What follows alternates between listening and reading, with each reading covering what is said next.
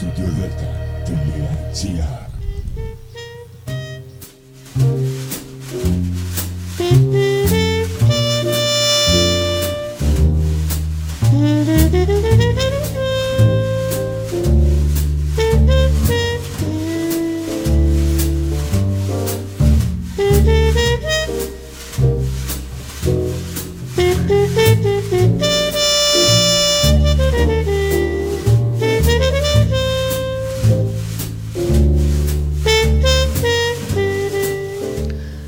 Καλησπέρα σας κυρίες και κύριοι. Είναι η εκπομπή «Άνθρωποι και ιστορίες» με τη Γεωργία Αγγελή. Ζωντανά από το Στούντιο Δέλτα, το ραδιόφωνο της καρδιάς μας.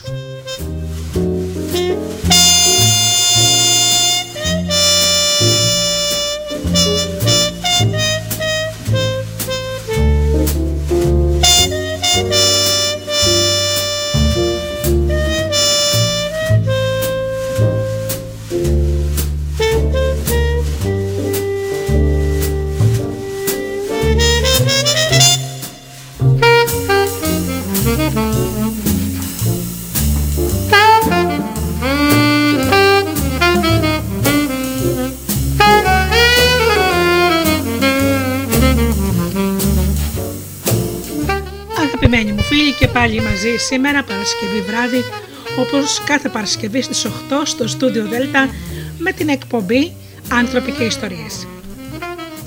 Σήμερα θα περιγράψουμε έναν τοξικό άνθρωπο, το ζυλόφθονα.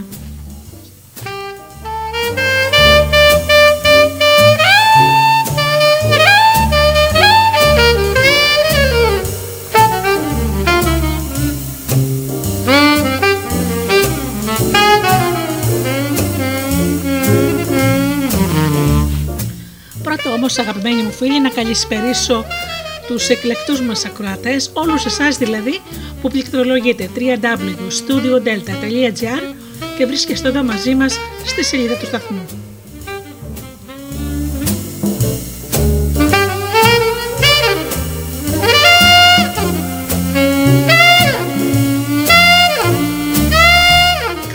Στους φίλους που μας ακούν από τις μουσικές συχνότητες στις οποίες φιλοξενούμαστε, όπως είναι το Live 24.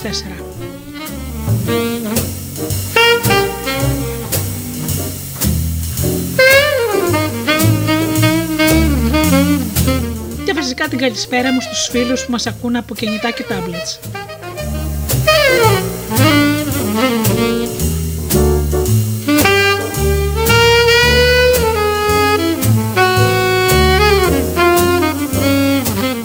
Φυσικά την καλησπέρα μου στους συνεργάτες μου, τον Τζίμι, την Αφροδίτη και την Ωρα.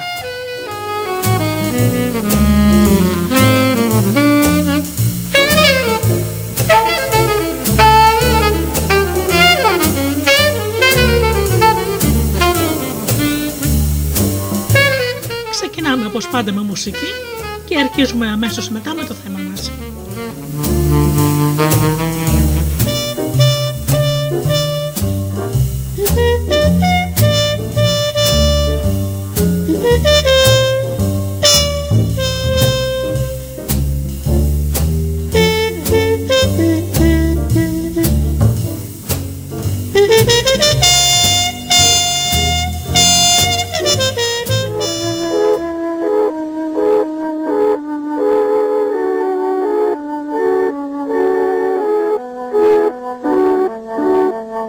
Loud.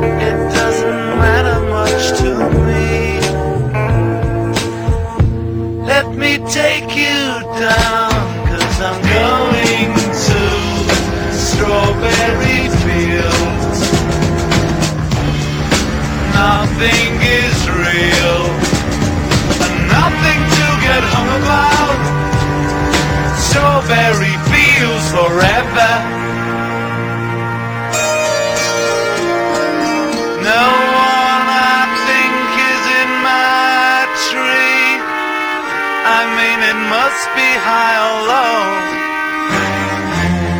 That is, you can't, you know, tune in, but it's alright. That is, I think it's not too bad. Let me take you down, 'cause I'm going to strawberry fields. Nothing is real, and nothing to get hung about. Strawberry fields forever. Always know, sometimes think it's me, but you know I know when it's a dream. I think I know, I mean, yes, but it's all wrong. That is, I think I disagree. Let me take you down, 'cause I'm going to strawberry fields. Nothing is real, nothing to get hung about. Strawberry fields forever. Strawberry fields forever. Strawberry fields forever.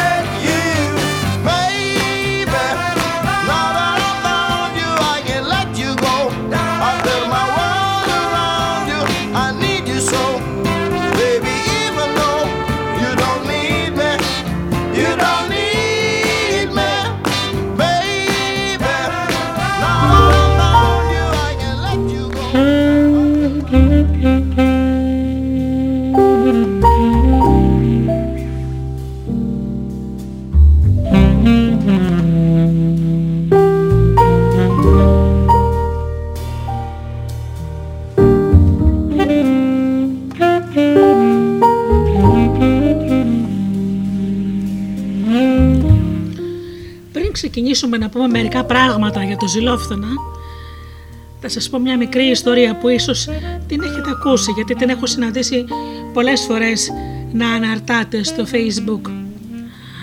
Όμως επειδή ταιριάζει θα σας την πω. Ήταν ένα φίδι που κυνηγούσε μια πηγολαμπίδα. Όταν ήταν έτοιμο να τη φάει, αυτή του είπε: «Μπορώ να σου κάνω μια ερώτηση?» Το φίδι απάντησε: «Στην πραγματικότητα ποτέ δεν απαντάω σε ερωτήσεις των θυμάτων μου, αλλά επειδή είσαι εσύ θα το επιτρέψω». Τότε η πηγολαμπίδα ρώτησε: «Σου έχω κάνει τίποτα?» «Όχι», απάντησε το φίδι. «Ανήκω στη διατροφική αλυσίδα σου?» ρώτησε η πηγολαμπίδα. «Όχι», απάντησε ξανά το φίδι.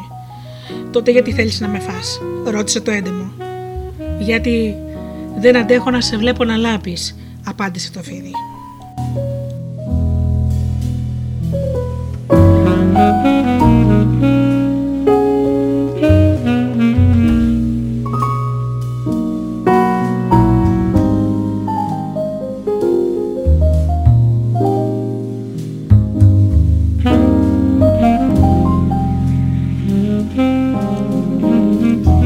Κάπως έτσι, φίλοι μου, σκέφτεται ο ζηλόφθονος.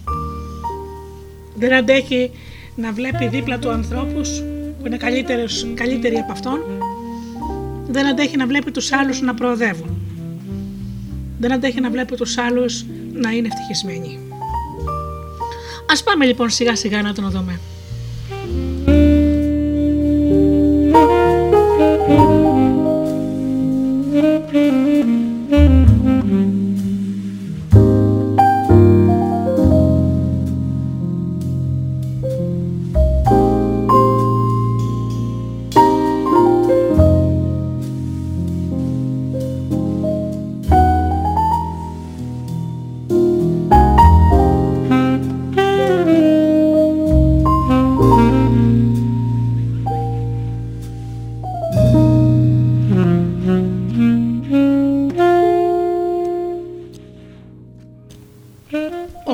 Είναι ένα συναίσθημα που δεν συνεπάγεται μόνο το να επιθυμείς αυτό που έχει ο άλλος άνθρωπος, το να θέλεις να βρίσκεσαι στην ίδια κατάσταση που είναι ο άλλος.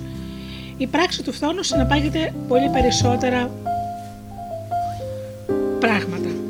Σε τοποθετεί σε ένα επίπεδο διαρκούς μη ικανοποίησης και μόνιμου παράπονου. Ο φθόνος πηγάζει από την αίσθηση ή την πεποίθηση ότι δεν θα έχεις ποτέ αυτό που έχει κάποιος άλλος. Ωστόσο αυτό μπορεί να αλλάξει. Εάν αυτό που γεννάει μέσα σου φθόνο είναι τα κιλά που έχασες συνάδελφός σου και εσύ ήσουν σίγουρη και πεπισμένη ότι θα μπορούσες και εσύ να τα χάσεις, εάν το έβαζες σκοπό θα τη φθονούσες. Εάν ο φίλος σου κατάφερνε μια παραγωγή στη δουλειά του και εσύ ήξερες πως κάνοντας τη μια ή την άλλη προετοιμασία θα έφτανε στο ίδιο επίπεδο, θα τον φθονούσες. Όπως μπορείς να διαπιστώσεις, πρόκειται για αποφευκτά αισθήματα που τελικά μας πληγώνουν και μας αποσπούν από τους δικούς μας στόχους.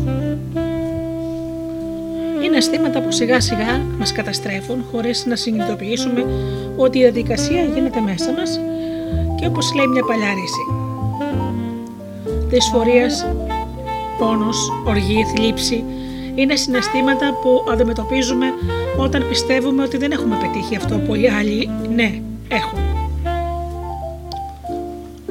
Μπορούμε να ζηλέψουμε ένα καλό αυτοκίνητο, ένα καταπληκτικό σώμα, ένα υπέροχο σπίτι, μια σιδερένια υγεία, μια ιεραρχική θέση, ένα καλό σύζυγο, μια έξυπνη γυναίκα, το χάρισμα ενός φίλου.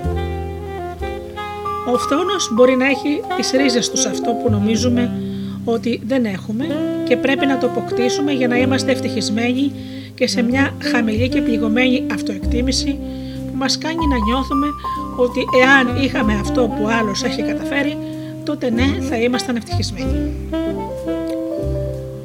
Φθόνος είναι το να επιθυμείς αυτό που έχει ο άλλος. Η διάκριση και ο θρίαμβος πάντα προκαλούν φθόνο. Κανείς δεν ζηλεύει έναν άθλιο ή ένα επέτη. Ζηλεύουμε τις επιτυχίες, την αναγνώριση, το σπίτι, τα χρήματα, την οικογένεια, τον ή τη σύντροφο των φίλων μας.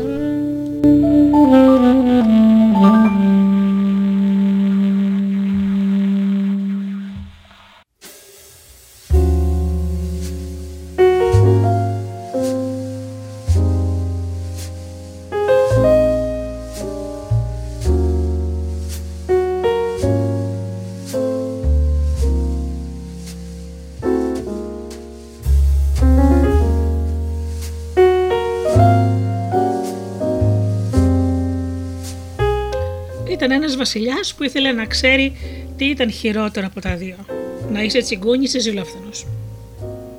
Έτσι έπιασε δύο ανθρώπους και τους είπε: στον έναν θα δώσω όλα όσα μου ζητάει, αλλά στον άλλον θα δώσω τα διπλάσια. Τότε ο ζηλόφθενος είπε: για να δω αν το κατάλαβα καλά, βασιλιά. Όλα όσα θα σου ζητήσω θα μου τα δώσεις, αλλά στον άλλον θα δώσεις διπλάσια. Ναι, είπε ο βασιλιάς. Τότε ζηλόφθονος είπε στο φιλάργυρο: ζήτα εσύ πρώτος. Αυτό θα έλειπε, είπε ο φιλάργυρος. Πρώτα οι κύριοι. Από εδώ, από εκεί. Τότε ο ζηλόφθονος είπε: συμφωνώ, ζητάω εγώ πρώτος. Θέλω να μου βγάλουν το ένα μάτι.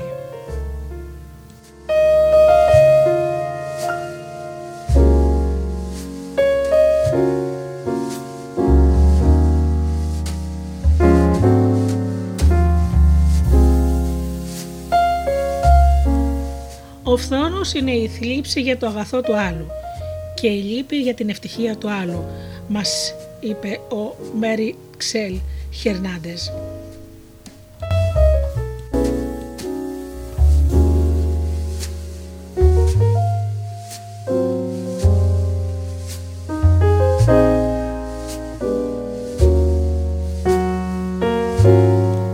Ο φθόνος είναι το πιο καταστρεπτικό συναίσθημα. Είναι το συναίσθημα κάποιου που θέλει να σου πάρει αυτό που έχεις κατορθώσει. Εάν είσαι επιτυχημένος άνθρωπος, πάντα θα σε κυνηγούν.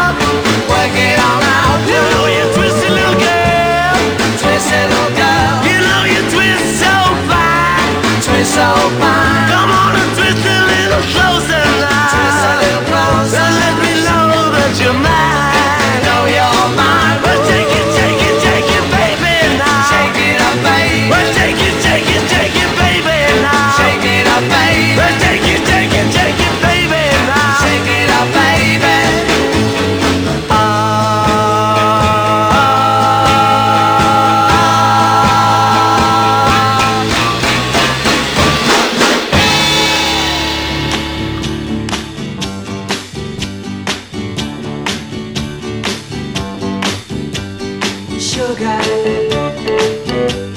Oh, honey, honey, you are my candy girl, and you got me wanting you. Honey, oh, sugar, sugar.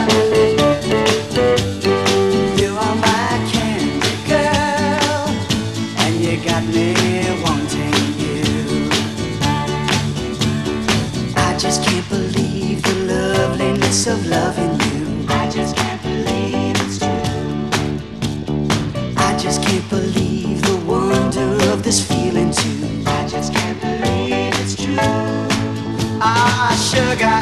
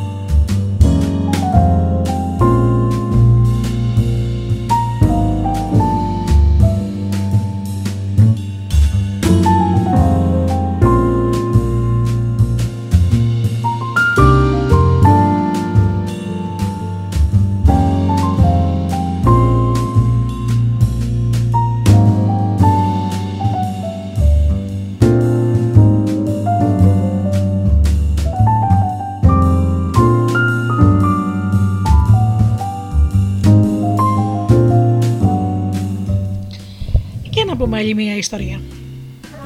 Ήταν ένας άντρας που πουλούσε καβούρια στην παραλία. Είχε δύο κουβάδες γεμάτους με ζωντανά καβούρια.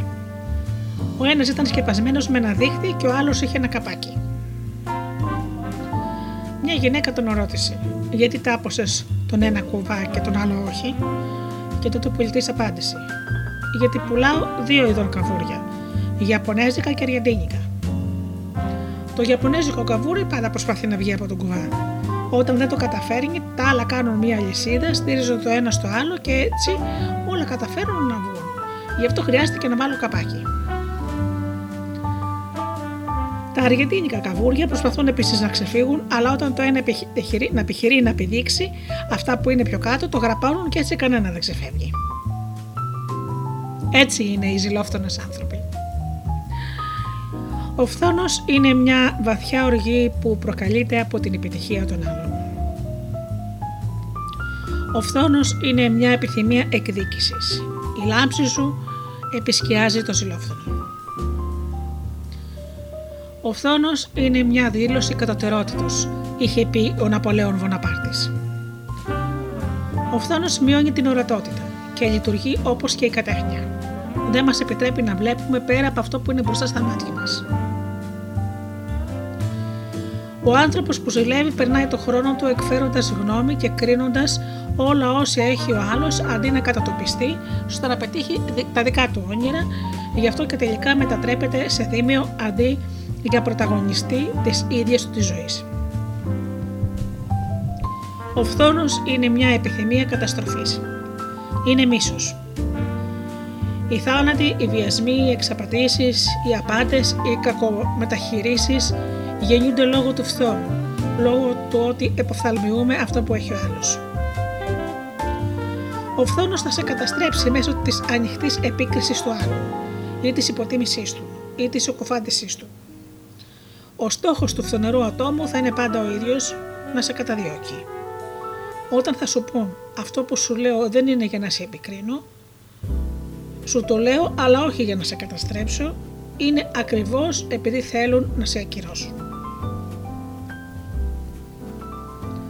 Ο φθόνος είναι η οργή των μικρόψυχων, είχε πει ο Αντώνιο Ντεσολίση. Σε μια συζήτηση ο ισχυρισμός κάποιου υποδηλώνει αυτό που το συγκεκριμένο άτομο έχει στο νου του. Διαφορετικά δεν θα χρειαζόταν να κάνει διευκρινήσεις. Ο ζηλόφθονος θα πει, κοίτα, δεν σου το λέω για κακό, όμως εσύ και εγώ ξέρουμε ότι κατά βάθος η πρόθεσή του είναι να μην επιτύχεις τους στόχους του. Ο φθόνος μας αποπρασανατολίζει και οδηγεί την ενέργειά μας προς λάθος πλευρά προς τον άλλον και αντί να αναζητήσει μέσα από μας τους ίδιους τις δυνατότητες. Είναι ένα συναίσθημα τόσο απόλυτο και σε τυφλώνει τόσο πολύ που δεν σου επιτρέπει να βλέπεις αυτό που είναι μπροστά σου, ούτε αυτό που σε σένα μονάχα ανήκει. Ο φθόνος είναι τόσο αδύναμος και χλωμός γιατί δαγκώνει και δεν τρώει. Το είπε αυτό ο Φρανσίσκο ντε Κεβέδο. Ακριβώς όταν η εκτίμησή σου και το εγώ σου θα είναι σίγουρα για τις ικανότητες και τα προσόντα που έχεις, όταν θα έχεις αποφασίσει ότι τίποτα δεν θα σε αποσπάσει από το στόχο που θέλεις να ακολουθήσεις, τότε ακριβώς τίποτα πια δεν θα γεννήσει μέσα σου φθόνο.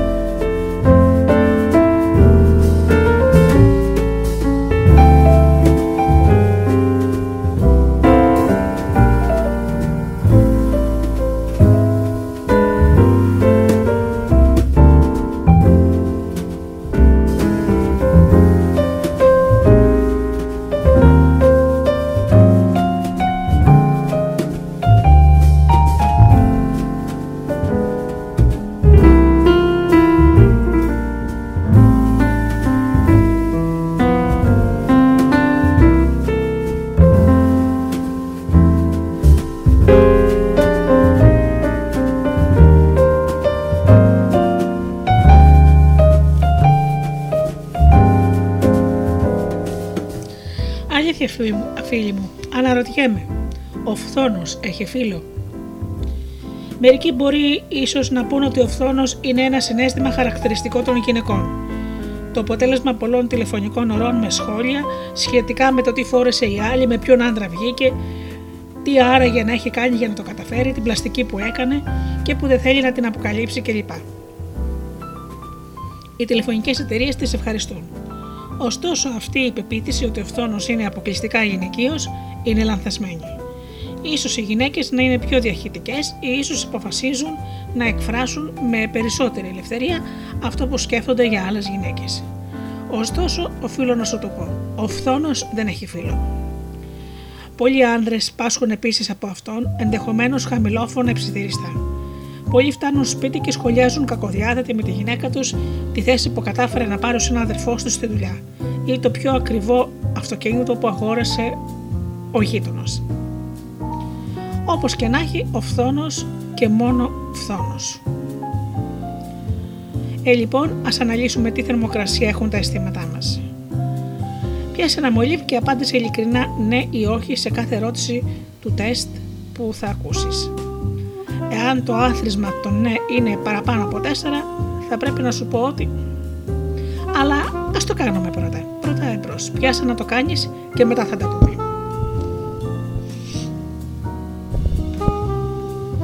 Εάν ένας στενός φίλος σου έχει επαγγελματική επιτυχία, νιώθεις άσχημα. Όταν κάποιος από το κοντινό περιβάλλον σου, εργασιακό ή προσωπικό, ενεργεί με σωστό και μάλιστα αξιέπαινο τρόπο, δυσκολεύεσαι να το συγχαρείς. Νιώθεις άσχημα όταν κάποιο σημαντικό πρόσωπο πλέκει εγκόμιο κάποιου που γνωρίζεις.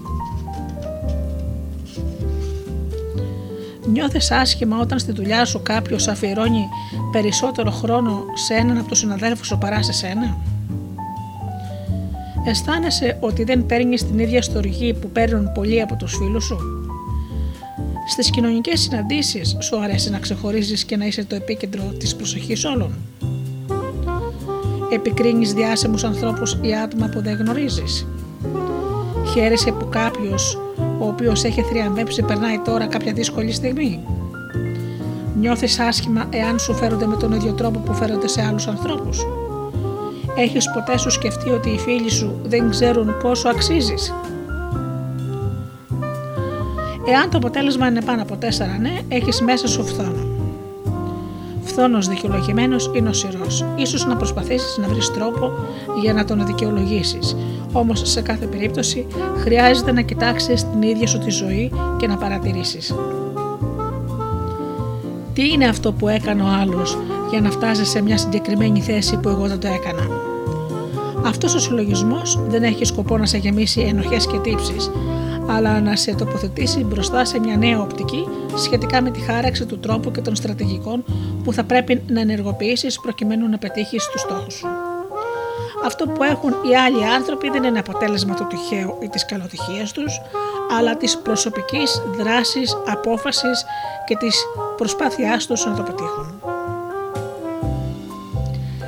Η σκοπή του ζηλόφθονου είναι γεμάτη θορύβους, έγραψε κάποτε ο Χαλίλ Γκυμπράν.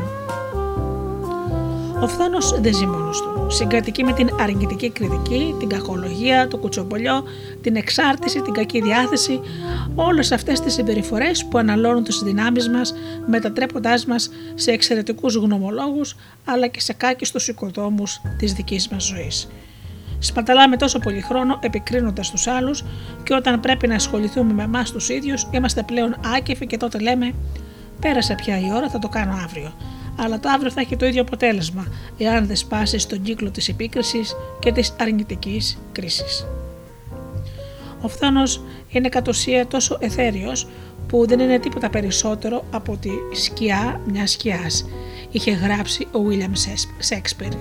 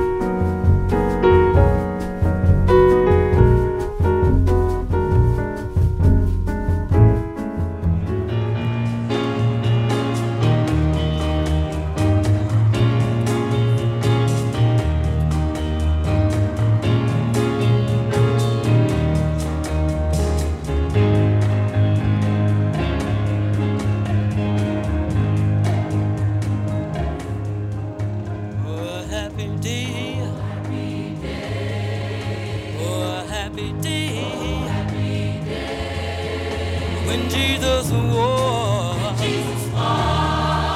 Oh, when he wore. Jesus wore. When Jesus wore. When Jesus wore. Wash my sins away. Oh, happy day. Oh, happy day. Oh, happy day. Oh, happy day. Oh, happy day. Oh, happy day. Oh, happy day. When Jesus wore. When Jesus wore. Oh, when he wore. When Jesus wore. When Jesus wore. When Jesus wore. Wash my sins away. Oh, happy day. Oh, it's a happy day. Oh, happy day.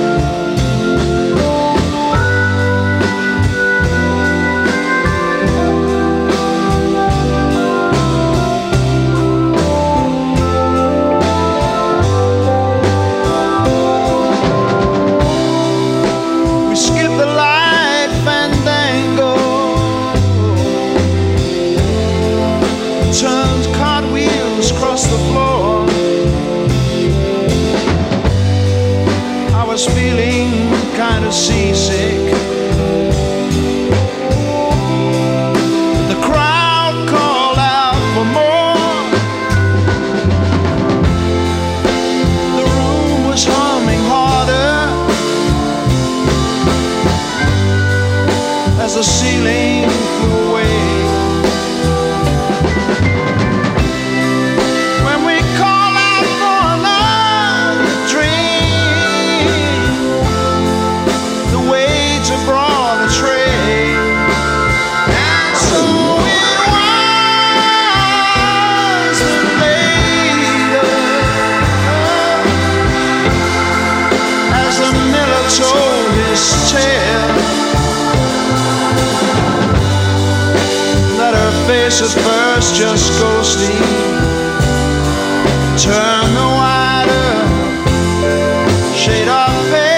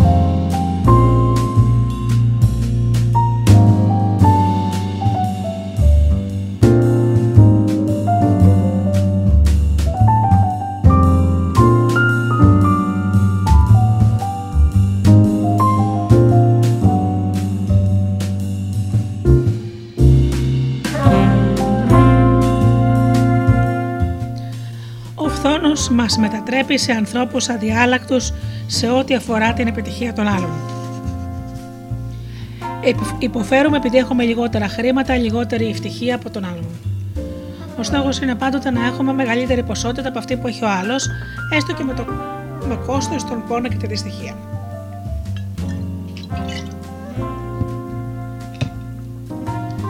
Όποιος ζει κάτω από αυτές τις αντιλήψεις δεν θα μπορεί παρά να βρίσκεται στη θέση του θύματος, χαραμίζοντας χρόνο αντί να ζει καλά και να επιτρέπει στον άλλον να ζει όπως νομίζει καλύτερα.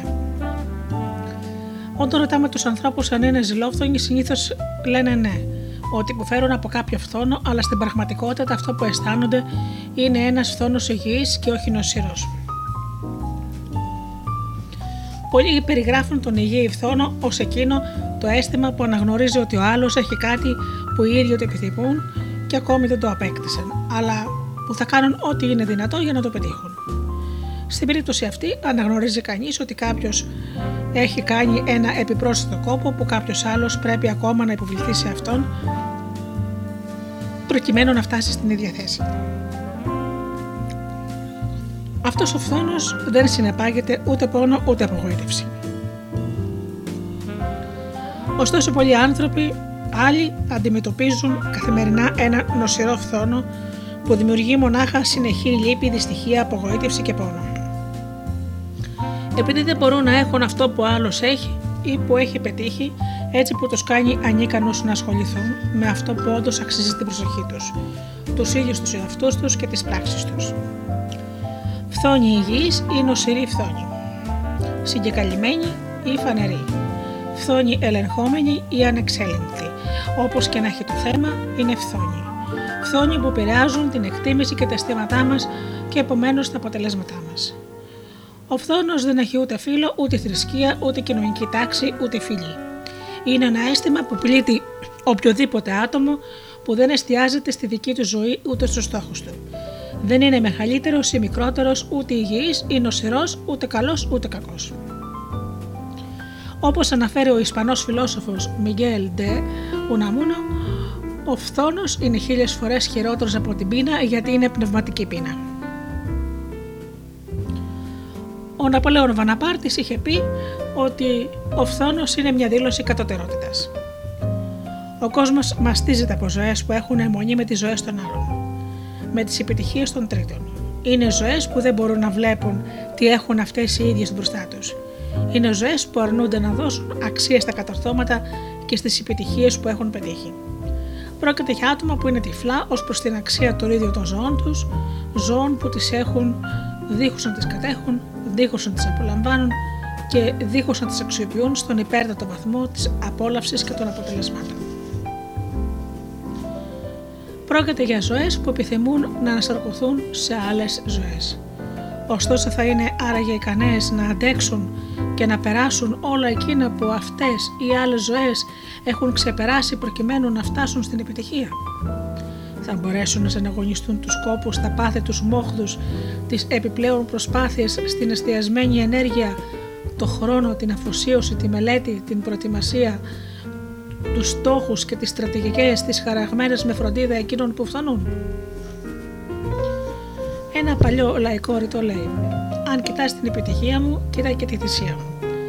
Χωρίς να είμαστε τόσο δραματικοί αλλά ρεαλιστές, αυτό ναι, πρέπει να αναγνωρίζει κανείς ότι πολλοί από τους ανθρώπους που σήμερα βρίσκονται σε προνομιακή θέση ήταν ακλόνητοι. Αποφάσισαν να πληρώσουν το τίμημα, να εργάζονται σκληρά, να κοπιάζουν και να βελτιώνουν τον εαυτό τους όλο ένα και περισσότερο. Αφιέρωσαν χρόνο στο να ακούνε τους μέντορές τους, στο να ξεπερνούν τον εαυτό τους, στο να γιατρεύουν κάθε αίσθημα που πλήγωνε την αυτοεκτίμησή τους και τους αναχέτιζε στον δρόμο προς το όνειρό τους. Πρόκειται για ανθρώπους που δεν σταμάτησαν μέχρι να αποκομίσουν την ανταμοιβή που τους αντιστοιχεί λόγω της ποράς τους. Είναι άνθρωποι που ήξεραν να σπείρουν και μετά να αποκομίσουν, που ήξεραν να μιλήσουν και να ζητήσουν αυτό που χρειάζονται, να χτυπήσουν και να ρίξουν κάθε κλειστή πόρτα χωρίς να σταματήσουν ανθρώπους που γνώριζαν την αρχή που λέει: εάν χτυπήσεις θα ανοίξει, εάν ζητήσεις θα σου δοθεί, εάν αναζητάς θα βρεις.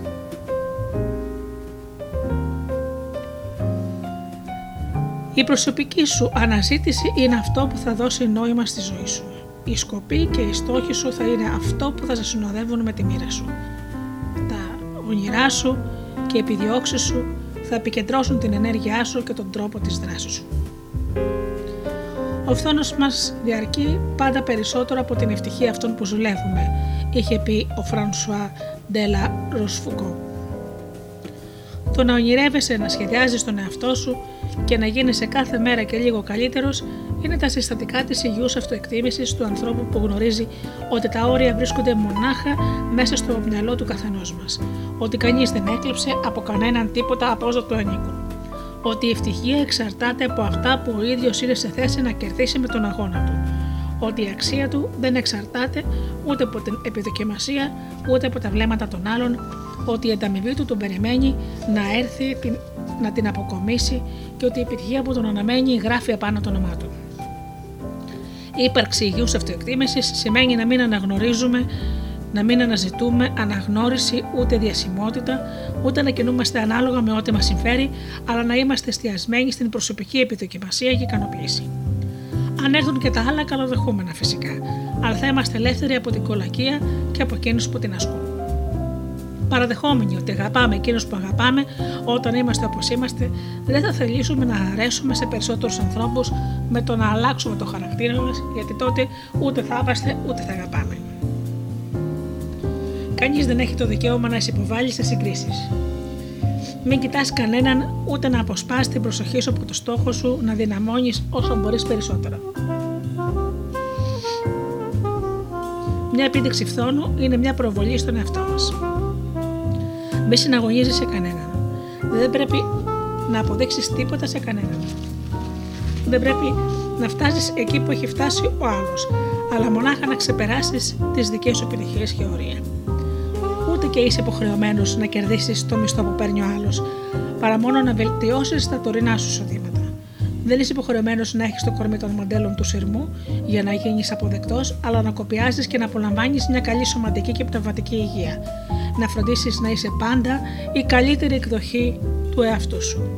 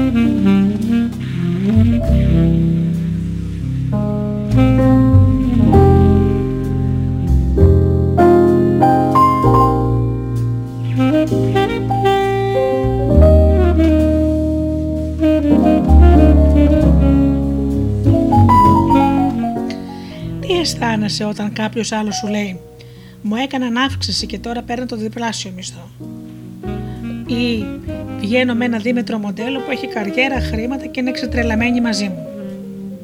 Σε ενοχλεί που μιλάνε καλά για κάποιον άλλον? Τι αισθάνεσαι όταν κάποιος άλλος αγόρασε ένα αμάξι και σε σένα ακόμη δεν έχουν εγκρίνει το δάνειο που χρειάζεται για να το πάρεις? Φθόνο ίσως? Ο Σολομώντας, ένας από τους ψηφότερους ανθρώπους της ανθρωπότητας, είχε πει «Ο φθόνος κατατρώει τα κόκαλα. Υπάρχουν άνθρωποι που αρρωσταίνουν, που παθαίνουν αρθρητικά, ρευματισμό και άλλες βαρύτερες ακόμη ασθένειες εξαιτίας του φθόνου». Παρόλο που ίσως αυτό σου φανεί αδύνατον, η αιτία όλων αυτών των ασθενειών πολλές φορές βρίσκεται στο φθόνο. Ο φθόνος πάντα αρρωσταίνει και όχι μόνο αρρωσταίνει το φυσικό σώμα, αλλά απεικραίνει και το πνεύμα. Αυτός που σε υποβαθμίζει πάντα θα φροντίζει να αναζητήσεις συμμάχους, θα μιλήσει με άλλους για να τους δηλητηριάσει, γιατί ο ζηλόφθονος δεν θέλει να θριαμβεύσεις. Μάθαινε να ακούσει τι λέει ο κόσμος. Τόσο εκείνος που σε δηλητηριάζει, όσο και εκείνος που σε υποβαθμίζει, θα προσπαθήσουν με κάθε τρόπο να μην πραγματοποιήσεις τα όνειρά σου και θα αρχίσει να σε μποϊκοτάρει καθένα από τα σχέδιά σου. Το μότο του είναι «Αν εγώ δεν μπορώ, ούτε αυτός να μπορεί». Ο φθόνος είναι το πιο καταστρεπτικό συναίσθημα. Όταν εσύ είσαι ο στόχος του, αυτός που τον αισθάνεται είναι θύμα μιας νοσηρής επιθυμίας που του υπαγορεύει να σε κάνει να χάσεις αυτό που πέτυχες. Εάν είσαι ένας πετυχημένος άνθρωπος, πάντα θα σε κυνηγούν. Ο φθόνος και μάλιστα ακόμη και η εμφάνισή του είναι ένα πάθος που προϋποθέτει κατωτερότητα όπου και αν βρίσκεται, είπε ο Πλίνιος ο νεότερος. Να είσαι έξυπνος, να περιμένεις εγρήγορση, όταν κάποιος προκόβει, βελτιώνεται, προχωρά, πάντα θα υπάρχει κάποιος που τον κοιτάζει και ζηλεύει τη θέση του. Εάν αυτός που φθονεί είσαι εσύ, εάν επικρίνεις, λες κουτσομπολιά ή νιώθεις φθόνο, αυτό θα είναι απόδειξη ότι ακόμα δεν έχεις πάρει εκείνο που αναζητούσες, γιατί δεν είσαι σε θέση ούτε έχεις την ικανότητα για να το κάνεις. Πρέπει να μάθουμε να εκθιάζουμε τις επιτυχίες των άλλων. Εάν μπορείς να το κάνεις αυτό, σημαίνει ότι είσαι σε θέση να ζήσεις ακόμα μεγαλύτερες ευλογίες που πρόκειται να έρθουν στη ζωή σου. Ο αριθμός εκείνων που μας φθονούν επιβεβαιώνει τις ικανότητές μας, είχε πει ο Όσκαρ Ουάιλντ. Κάθε επιτυχία ενός άλλου ατόμου μπορεί να είναι πρόκληση για σένα. Η επιτυχία του άλλου δεν πρέπει να είναι αιτία φθόνου, αλλά πηγή έμπνευσης. Ας μάθουμε να δίνουμε μια στροφή 180 μοιρών σε τούτο το συναίσθημα που μονάχα μας καταστρέφει και μας αρρωσταίνει.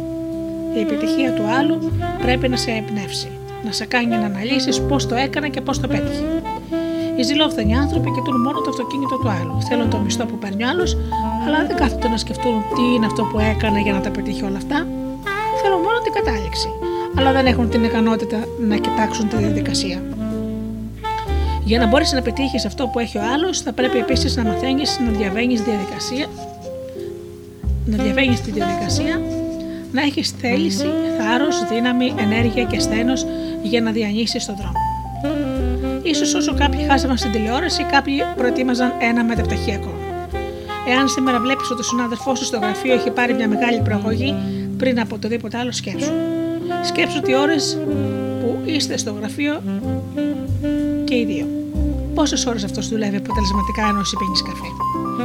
Ίσως όσο κάποιοι περνούσαν πολλές ώρες σε pub και σε μπαρ, ξεχνώντας ότι η οικογένειά τους περίμενε στο σπίτι, οι άλλοι, αυτοί που σήμερα φθονούνται, να πήγαιναν σινεμά με τα παιδιά και την οικογένειά τους. Γι' αυτό, αν σήμερα μπροστά στα μάτια σου υπάρχει κάποιος με οικογένεια καλύτερη από τη δική σου ή με μια μεγάλη επαγγελματική επιτυχία, το επίτευγμά του δεν πρέπει να σε ταπεινώνει, αλλά πρέπει να είναι η γέφυρα για να εμπνευστείς και να αναλύσεις πως εκείνος έφτασε το στόχο του. Πάντα υπάρχει τρόπος για να αλλάξεις και να επανορθώσεις τη ζημιά. Μπορεί να θαυμάσεις κάποιον αντί να τον φθονήσεις. Η λέξη φθόνος είναι φυσικά αρχαιοελληνικής προέλευσης και σημαίνει φθήνο. Μειώνομαι, ελαττώνομαι και αρρωσταίνω.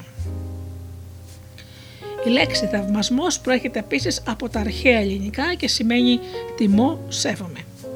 Το να φθονεί κανείς πάει να πει ότι μειώνεσαι, αρρωσταίνεις, το να θαυμάζεις σημαίνει ότι τιμάς και σέβεσαι τον άλλον. Φθονώ σημαίνει εστιάζω σε σένα, σε κοιτάζω για να σε καταστρέψω. Θαυμάζω σημαίνει σε κοιτάζω με σεβασμό για να μπορέσω να μάθω πώς τα κατάφερες.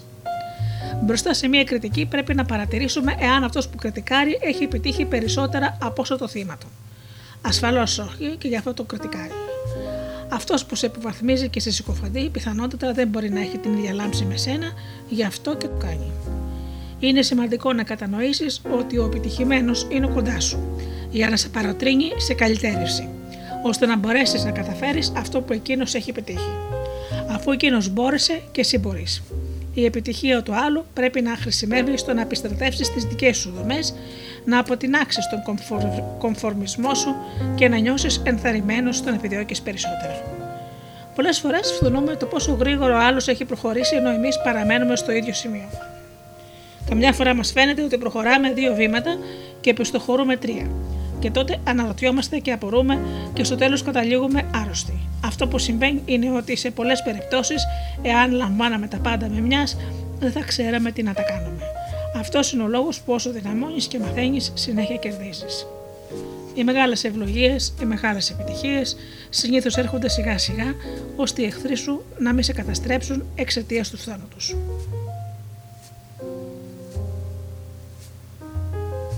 Στη βίβλο αναφέρει: θα σου το δώσω λίγο για να μην σε καταβροχθήσουν τα γρήμια της υπαίθρου. Ίσως να υπάρχουν καλά σχέδια για σένα.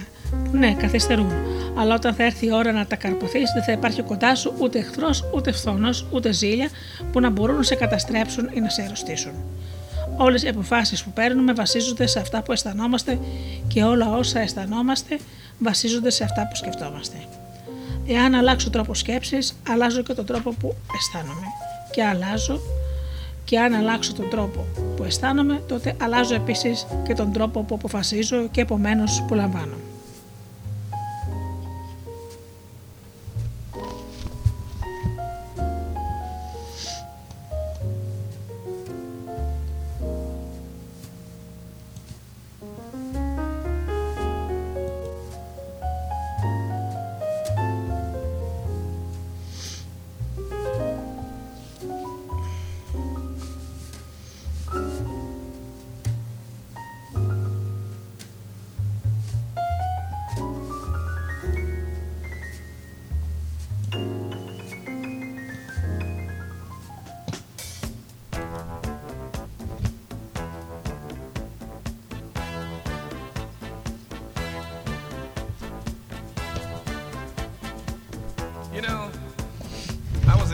City a few months ago, and the garbage and the trash men were on strike. I'm talking about the maintenance people for the city.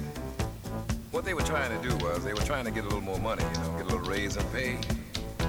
But at that particular time, the city was broke. They were about ready to declare default. I tell you, the garbage in some places was stacked up 2-3 stories high. At night, boy, at night it wasn't even safe to walk the street, you see, because the rats, the roaches, and the water bugs, I mean, they were hustling, baby, trying to get something easy. And let me tell you something, it was stinking, boy, and there was all kind of disease in there. But it only brought to mind the fact that you can no longer depend on the man downtown to take care of business like he's supposed to, when he's supposed to. In order for us to get it like it's supposed to be, as far as cleanliness, and safety, we got to get together and do it for ourselves. That's the only way it's going to be done. You know what I'm talking about? Let me tell you what I mean. Well, y'all get it. You gotta get it. Yeah. Oh, you get it. Get up. Talking about the get up. It's all home. That's where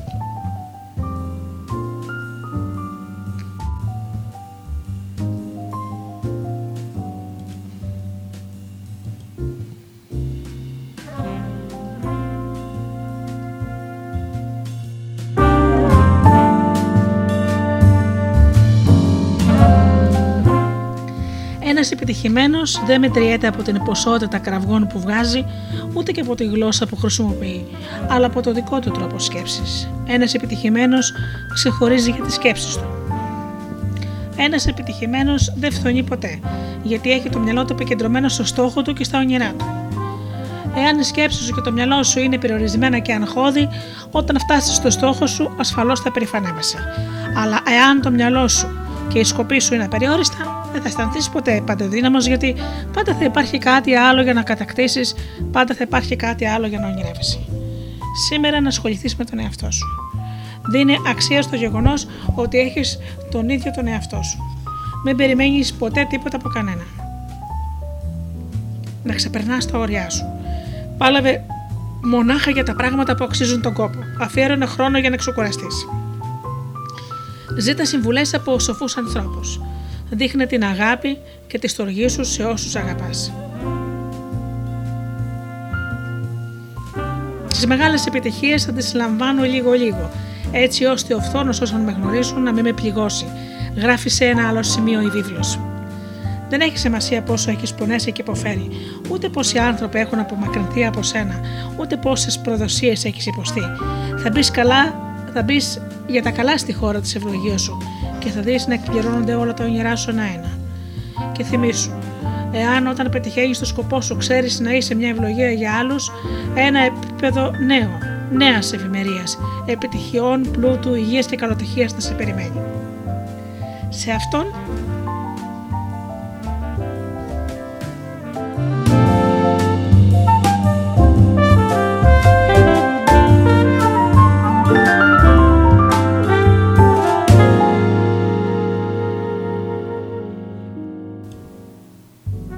που ξέρει να δίνει, δίνονται ακόμα περισσότερα. Να είσαι γεννημένος παρακινητής και μη χάνεις ποτέ από τα μάτια σου το σκοπό σου.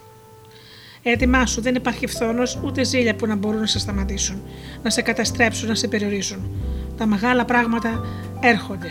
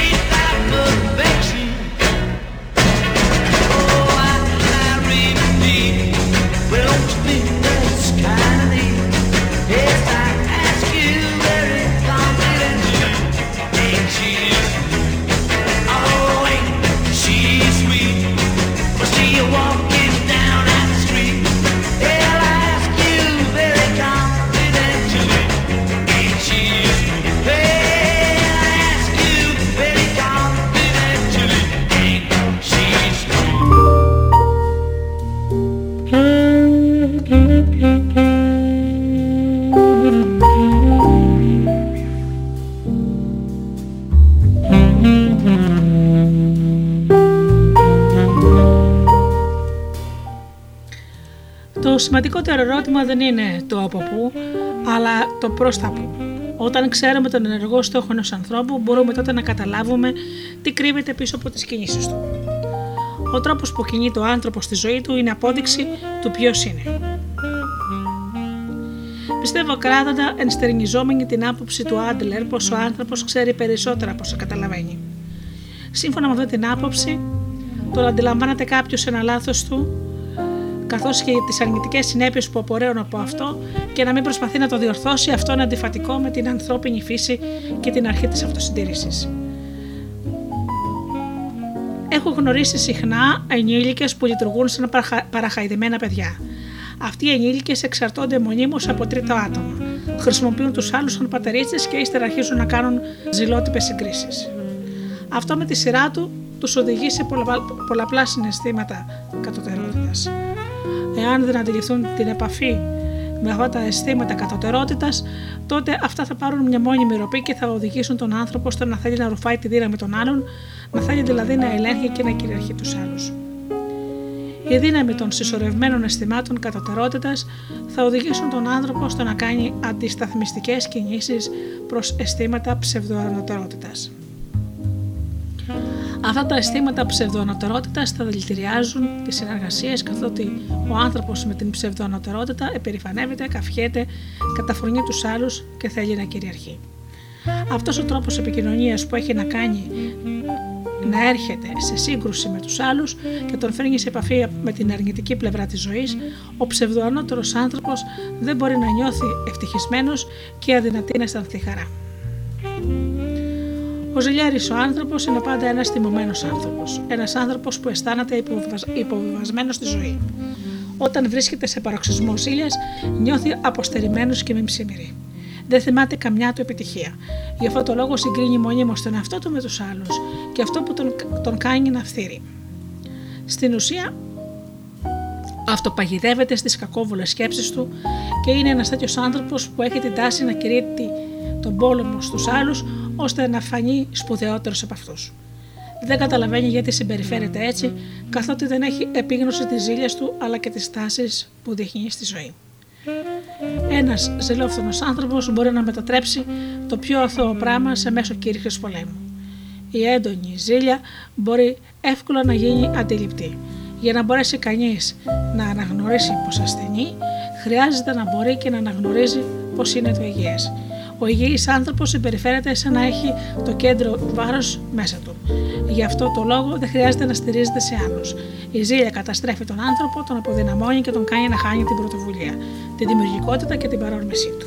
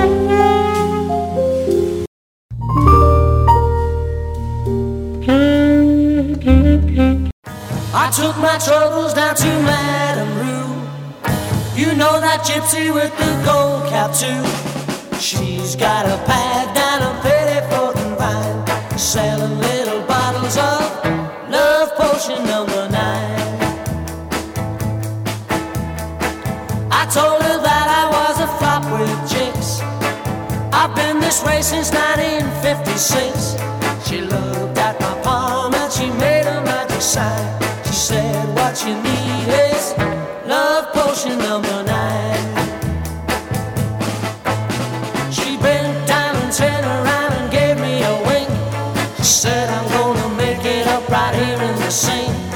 It smelled like turpentine and looked like Indian ink. I held my nose, I closed my eyes, I took a drink.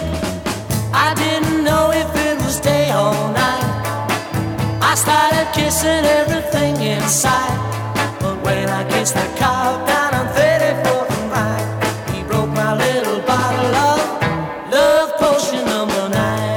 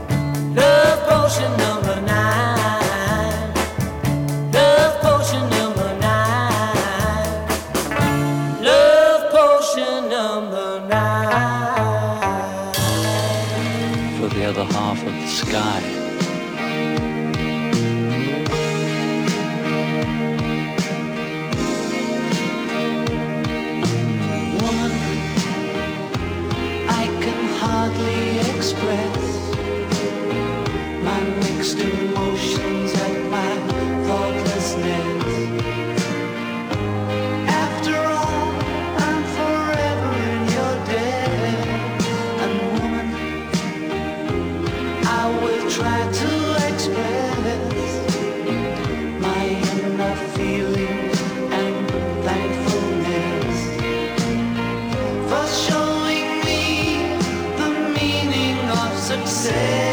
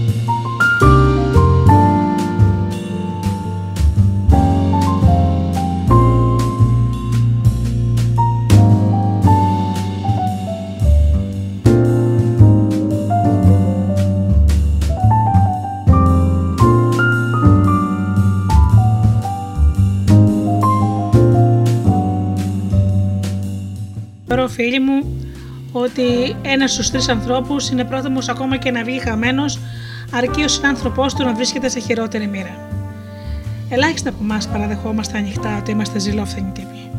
Οι ψυχολόγοι ωστόσο έχουν διαπιστώσει ότι το συναίσθημα του φθόνου αποτελεί τη βασική κινητήρια δύναμη πίσω από τη συμπεριφορά πολλών ανθρώπων και σίγουρα πολύ περισσότερων από ό,τι φαντάζεστε.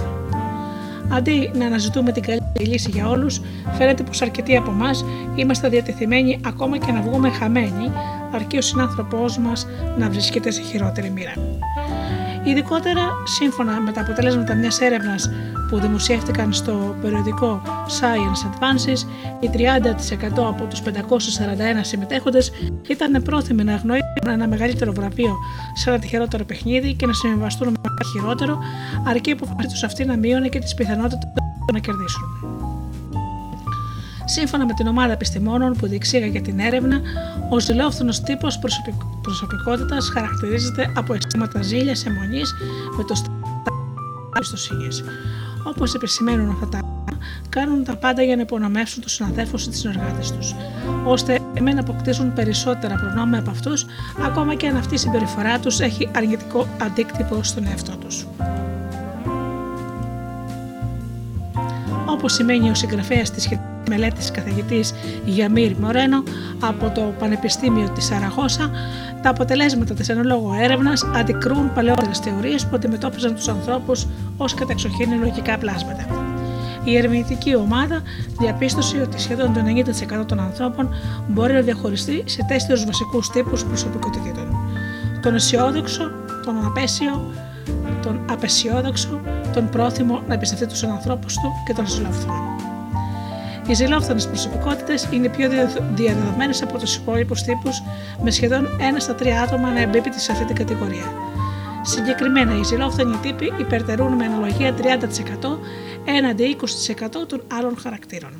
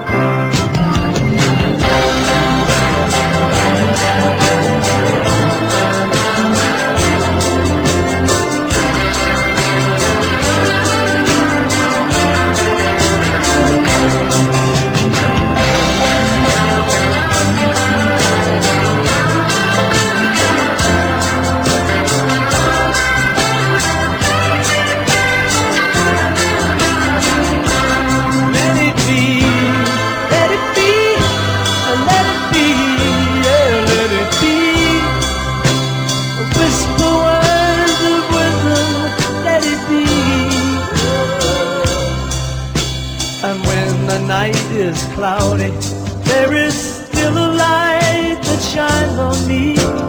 Shine until tomorrow, let it be. I wake up to the sound of music. Mother Mary comes to me, speaking words of wisdom, let it be.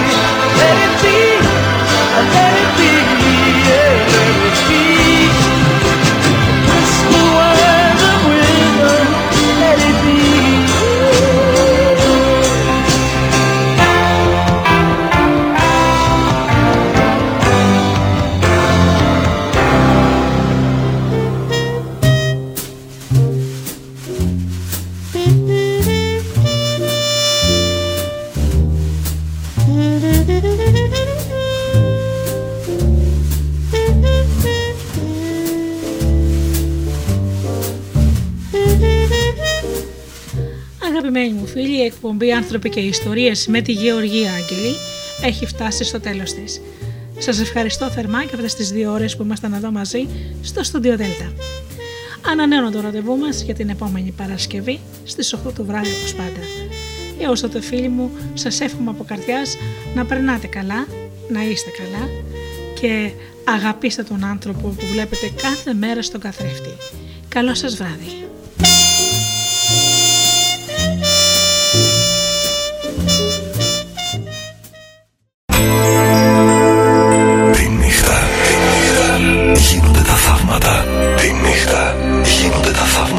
Studio Delta, Tunio, Tia.